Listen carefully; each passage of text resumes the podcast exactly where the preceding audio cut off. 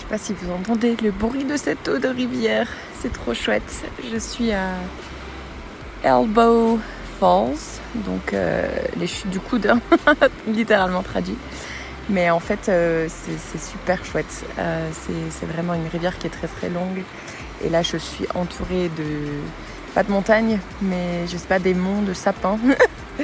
c'est très vert, c'est magnifique. On est le lendemain du, vocal où j'étais vraiment, où je me sentais très overwhelmed. Et donc, heureusement, aujourd'hui, c'était mon, c'est un jour off au bar. Donc j'avais aussi prévenu les, les, personnes chez qui je reste que je prendrais les jours off. Bon, finalement, je les ai quand même aidés le matin avec les chiens, la cuisine, etc. Parce que bah, c'est plus fort que moi de vouloir aider. Hein.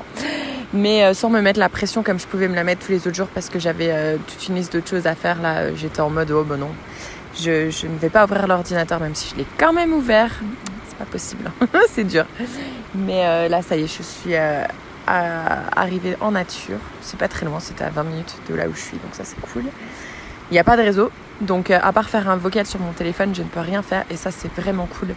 Parce que moi, il y a un truc euh, qui me saoule des fois quand je voyage avec des personnes, euh, sans vouloir les citer, ils se reconnaîtront s'ils écoutent ça, mais qui sont scotchés à leur téléphone, soit pour montrer en photo ou en vidéo, Snapchat, les Insta, les Facebook et tout ça. Et en fait, moi, ça me saoule un peu ça, j'avoue.